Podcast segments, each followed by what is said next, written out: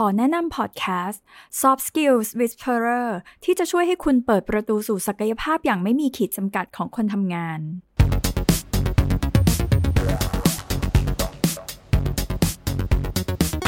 สวัสดีค่ะ ขอต้อนรับทุกคนสู่ช่วงเวลาของการ up skill ในการทำงานกับ Soft Skills Whisperer EP ที่ 5 วันนี้ คุณผู้ฟังอยู่กับแอม ชัยวัฒนพงศ์ Communication Coach โค้ชด้านการสื่อสารที่เชื่อมั่นว่าเราสามารถสร้างผลลัพธ์ที่ต้องการ ผ่านการสื่อสารที่มีประสิทธิภาพและทรงพลัง หลาย ๆ คนคงจะเคยได้ยินคำว่า feedback กันมาก่อนใช่ไหมคะ ซึ่งการให้ feedback เนี่ยนับว่าเป็นเครื่องมือสำคัญในการสื่อสาร ไม่ว่าจะเป็นการสื่อสารกันในทีม สื่อสารกันกับหัวหน้าเรา หรือว่าสื่อสารกับลูกน้องเราหรือแม้กระทั่งเพื่อนร่วมงาน และที่สำคัญนะคะ การให้ feedback เนี่ยยังสามารถใช้กับการสื่อสารในครอบครัวเราได้ด้วย ก่อนอื่นเลยนะคะแอมขอให้คำนิยามคำว่า feedback ในความหมายของแอมก่อน ซึ่งส่วนตัวแอมเนี่ยแอมแยกระหว่างคำว่า feedback กับคอมเมนต์โดยมากเนี่ยถ้าในวันนี้เนี่ยเราใช้โซเชียลมีเดียกันเยอะๆนะคะ เราจะใช้คำว่าคอมเมนต์ถ้าเราไปไล่ดูเลยเนี่ยคนที่เข้ามาคอมเมนต์บางทีคนรู้จักเรา คนไม่รู้จักเรา เขาจะพิมพ์ความคิดเห็นของเขา ซึ่งหลายครั้งเนี่ยมันเป็นความคิดเห็นด้านเดียวแอมเรียกมันว่าคอมเมนต์ one way แล้วไอ้คอมเมนต์แบบนี้นะคะ มันอาจจะสร้างประโยชน์ หรือไม่สร้างประโยชน์เลยก็ได้ เช่น เธออ้วนขึ้นนะ เธอพูดไม่เก่งเลยอะไม่สวยเลยอะทำงานไม่ดีเลยอะเวลาที่เราได้ยินคำพูดพวกเนี้ยคำถามแรกที่แอมมักจะถามเลยนะคะว่าคอมเมนต์แบบเนี้ยมันสร้างประโยชน์ให้ใครหรือไม่ เราอ่านแล้วมันสร้างประโยชน์ให้เราไหม ถ้าเราเป็นคนไปคอมเมนต์เนี่ย มันสร้างประโยชน์ให้กับเขาไหม แล้วถ้าไม่นะคะแอมว่าเราอาจจะต้องกลับมาถามตัวเองสักนิดนึงว่า ถ้าเราเป็นคนพูดนะ เราเสียเวลาพูด ให้เขาเสียเวลาฟังทำไม อันนี้มักจะเป็นคำถามที่แอมมักจะถามตัวเองอยู่บ่อยๆนะคะ ทีนี้ค่ะ เรามาว่ากันเรื่องของการให้ feedback ซึ่งถ้าเราแปลกันตรงตัวเนี่ย การให้ feedback เนี่ย มันเป็นการให้ผลสะท้อนกลับ หรือว่ามันเป็นข้อเสนอแนะ ซึ่งมันจะเป็นการให้ข้อมูลเพื่อสร้างประโยชน์อะไรบางอย่างแอมเน้นคำนี้นะคะว่าเพื่อสร้างประประโยชน์อะไรบางอย่าง ให้กับใครบางคน ดังนั้นเนี่ยทุกๆ ครั้งค่ะเวลาที่เราจะให้ feedback เนี่ยเราจะกลับมาดูก่อนเลยว่ามันมีประโยชน์จริง ๆ ใช่ไหม มันมีประโยชน์กับใคร แล้วการให้ feedback นะคะสำหรับแอมเนี่ยมันถือว่ามันเป็นเครื่องมือที่สำคัญมาก ๆ จริง ๆ เพราะว่ามันคือกระจกที่จะกลับมาสะท้อน บางทีเนี่ยทุกๆวันเนี่ยเราเดินออกไปอะบางทีเราไม่เห็นตัวเองค่ะ แต่ว่ากระจกเนี่ยมันจะช่วยสะท้อนให้เราเห็นตัวเองมากขึ้น มันขึ้นอยู่กับเราแล้วว่า เราจะมีทัศนคติในการเห็นภาพสะท้อนนั้นแบบไหนนะคะ ซึ่งการให้ feedback ที่ constructive หรือว่า feedback ที่สร้างสรรค์เนี่ยแอมว่ามันคือส่วนสำคัญมาก ๆ ที่จะช่วยพัฒนาทั้งคน แล้วก็ผลงานได้อย่างเป็นรูปธรรม ทีนี้ค่ะ ถ้าเราเรียนรู้ที่จะให้ feedback แบบที่มันจับต้องได้ แล้วมันก็ลงมือทำได้จริงด้วยเนี่ยแอมว่ามันจะส่งผลที่มัน powerful กับตัวเราแล้วก็คนรอบข้างเรามาก ๆ นะคะ แล้วในวันนี้นะคะแอมจะมาเล่าให้ฟังว่า feedback แบบไหนที่จะช่วยให้คนฟังเติบโต คนพูดได้เติมใจ เพื่อจะช่วยให้การ feedback นั้นเนี่ยมันเกิดประสิทธิภาพได้จริงค่ะ ซึ่งวิธีการให้ feedback ของแอมนะคะ แอมเรียกมันว่าฟีด forward คือ feed แล้วมัน forward อะ มัน forward มันมี มันมีการเคลื่อนตัวไปข้างหน้า มันมีความคืบหน้าในการลงมือทำอะไรบางอย่าง เพื่อให้มันเกิดการพัฒนาค่ะ และโครงสร้างในการที่แอมจะใช้ในการที่จะให้ feedback นะแอมเชื่อว่าหลาย ๆ คนเนี่ย ก็คงจะเคยได้ยินมาบ้างแล้วค่ะ มันถูกเรียกว่า sandwich feedback ถ้าไป search เอานะคะ เราก็จะเจอว่าการให้ feedback แบบ sandwich feedback เนี่ย มันมีอยู่เยอะมาก ๆ เลย ซึ่งแต่ละคนเนี่ยอาจจะใช้เหมือนหรืออาจจะใช้ต่างกัน ทีนี้ในมุมของแอมเองค่ะ พอแอมต้อง feedback คนเยอะ ๆ ด้วยอาชีพที่แอมกำลังทำอยู่นะคะแอมก็เลยทำมาเป็น sandwich feedback ที่เติมท็อปปิ้งเข้าไปอีกสักนิดหนึ่งมีความพิเศษเข้าไปอีกสักนิดหนึ่งเพราะว่ามันคือเสน่ห์ในการสื่อสาร ว่าจะทำยังไงที่พูดจบแล้วเนี่ย คนฟังเขารู้สึกว่า อืม เขาได้เติบโตอะแล้วก็มันเติมใจเราทั้งคู่ ฟังเสร็จแล้วเนี่ย ไม่รู้สึกว่าเจ็บปวดรวดร้าวนะคะ ฟังเสร็จแล้วรู้สึกว่า เฮ้ย ฉันพร้อมที่จะปรับนะ เพราะว่าฉันสามารถดีขึ้นกว่านี้ได้ แล้วฟีดแบ็ก5ขั้นตอนในแบบของแอมนะคะ ก็ง่ายๆแบบนี้เลย เชื่อว่าถ้าคุณผู้ฟังกำลังฟังอยู่เนี่ย ถ้าฟังจบแล้วเนี่ยสามารถเอาไปลองฝึกใช้ได้เลยนะคะ ขั้นที่1 นะคะ ก่อนจะเริ่มให้ feedback ใด ๆ เลยก็ตามทีเนี่ย ลองถามตัวเองดูสักนิดว่าเจตนาของเราอะที่จะให้ feedback เนี่ยคืออะไร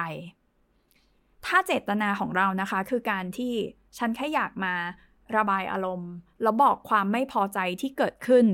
ว่าฉันไม่ชอบ 1 2 3 4 ตรงไหน โดยที่ไม่สามารถบอกได้ว่า แล้วที่ฉันชอบ แล้ว actionable อะ การกระทำที่เปลี่ยนไปแบบลงมือทำได้จริงอะ มันคืออะไร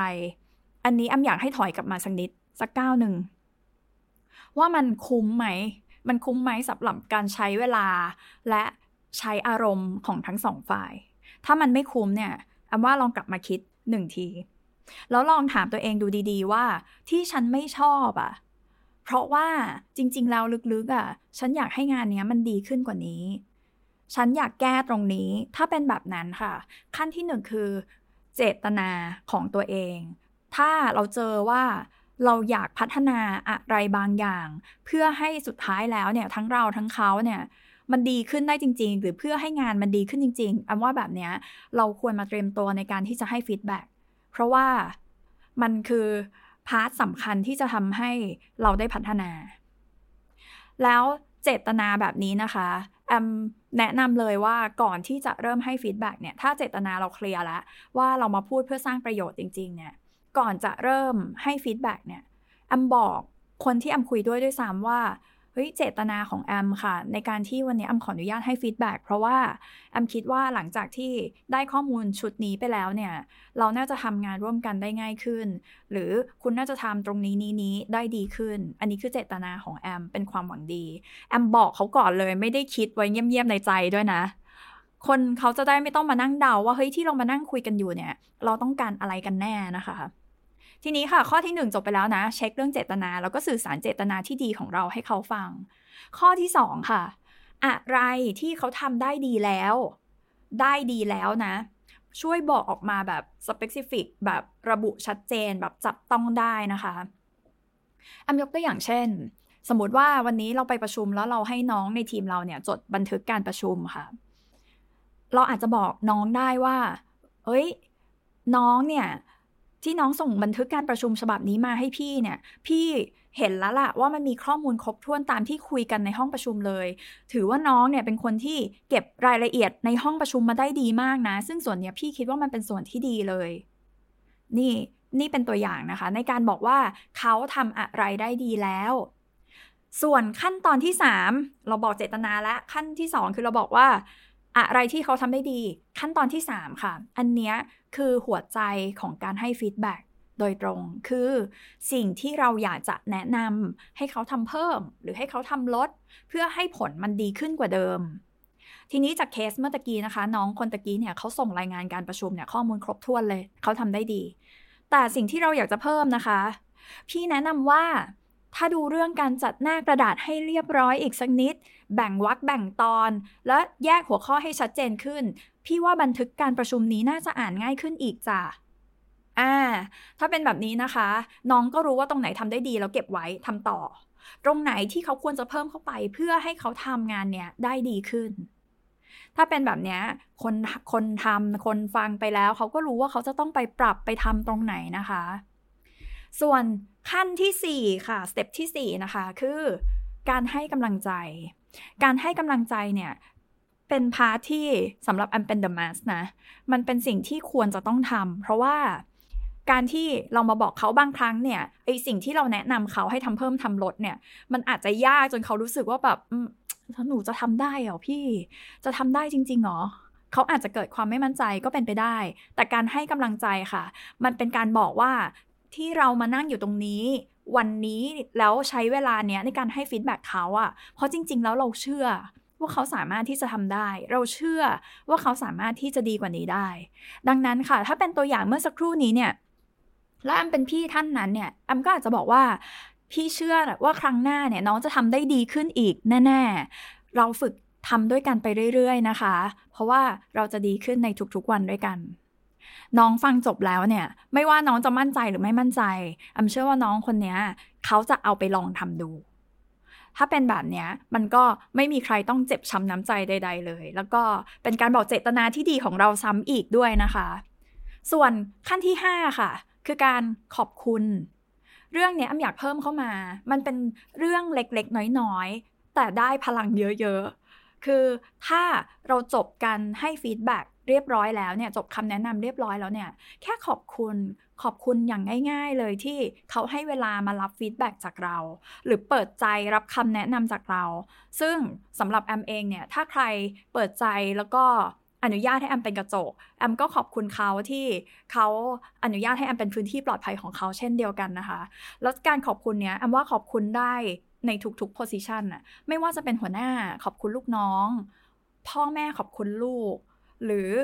ลูกน้องขอบคุณหัวหน้าแอมว่ามันเกิดขึ้นได้ค่ะ ในทุกๆ position เลย แล้วก็มันเป็นสิ่งที่ไม่เสียหาย ถ้าเรารู้สึกแบบนั้นจริง ๆ นะคะ แอมทวนให้นะคะ ใน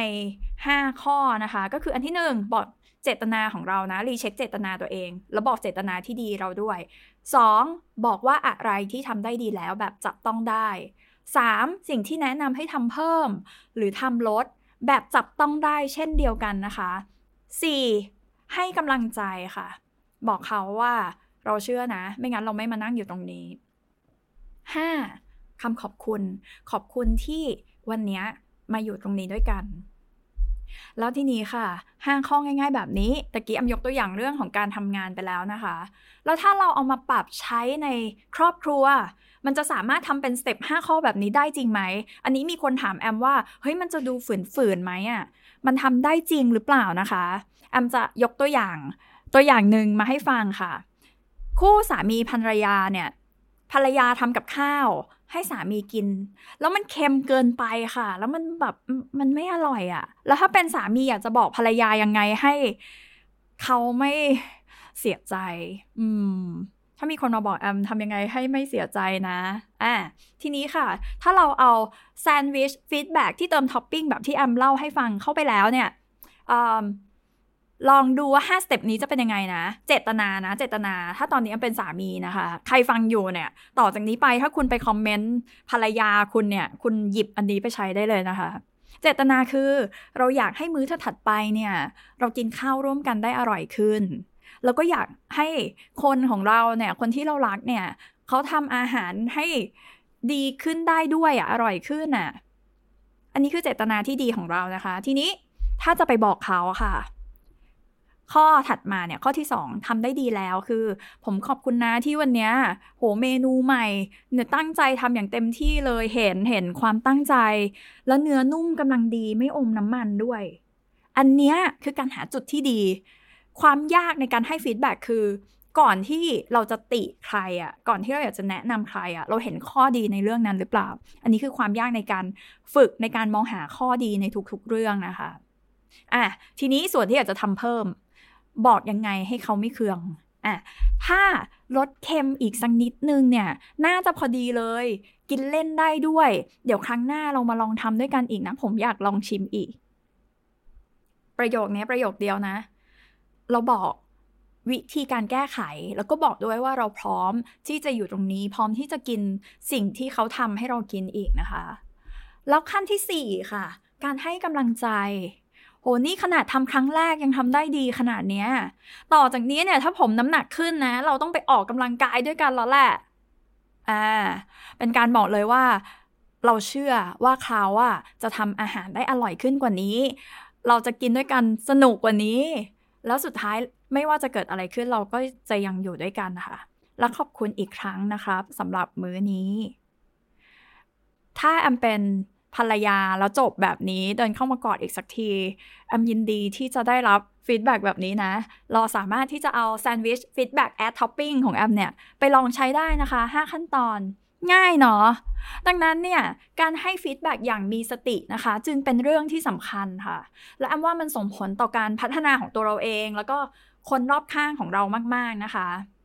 และก่อนจะจบ EP นี้นะคะสำหรับคนที่ได้รับฟีดแบ็กแล้วมัน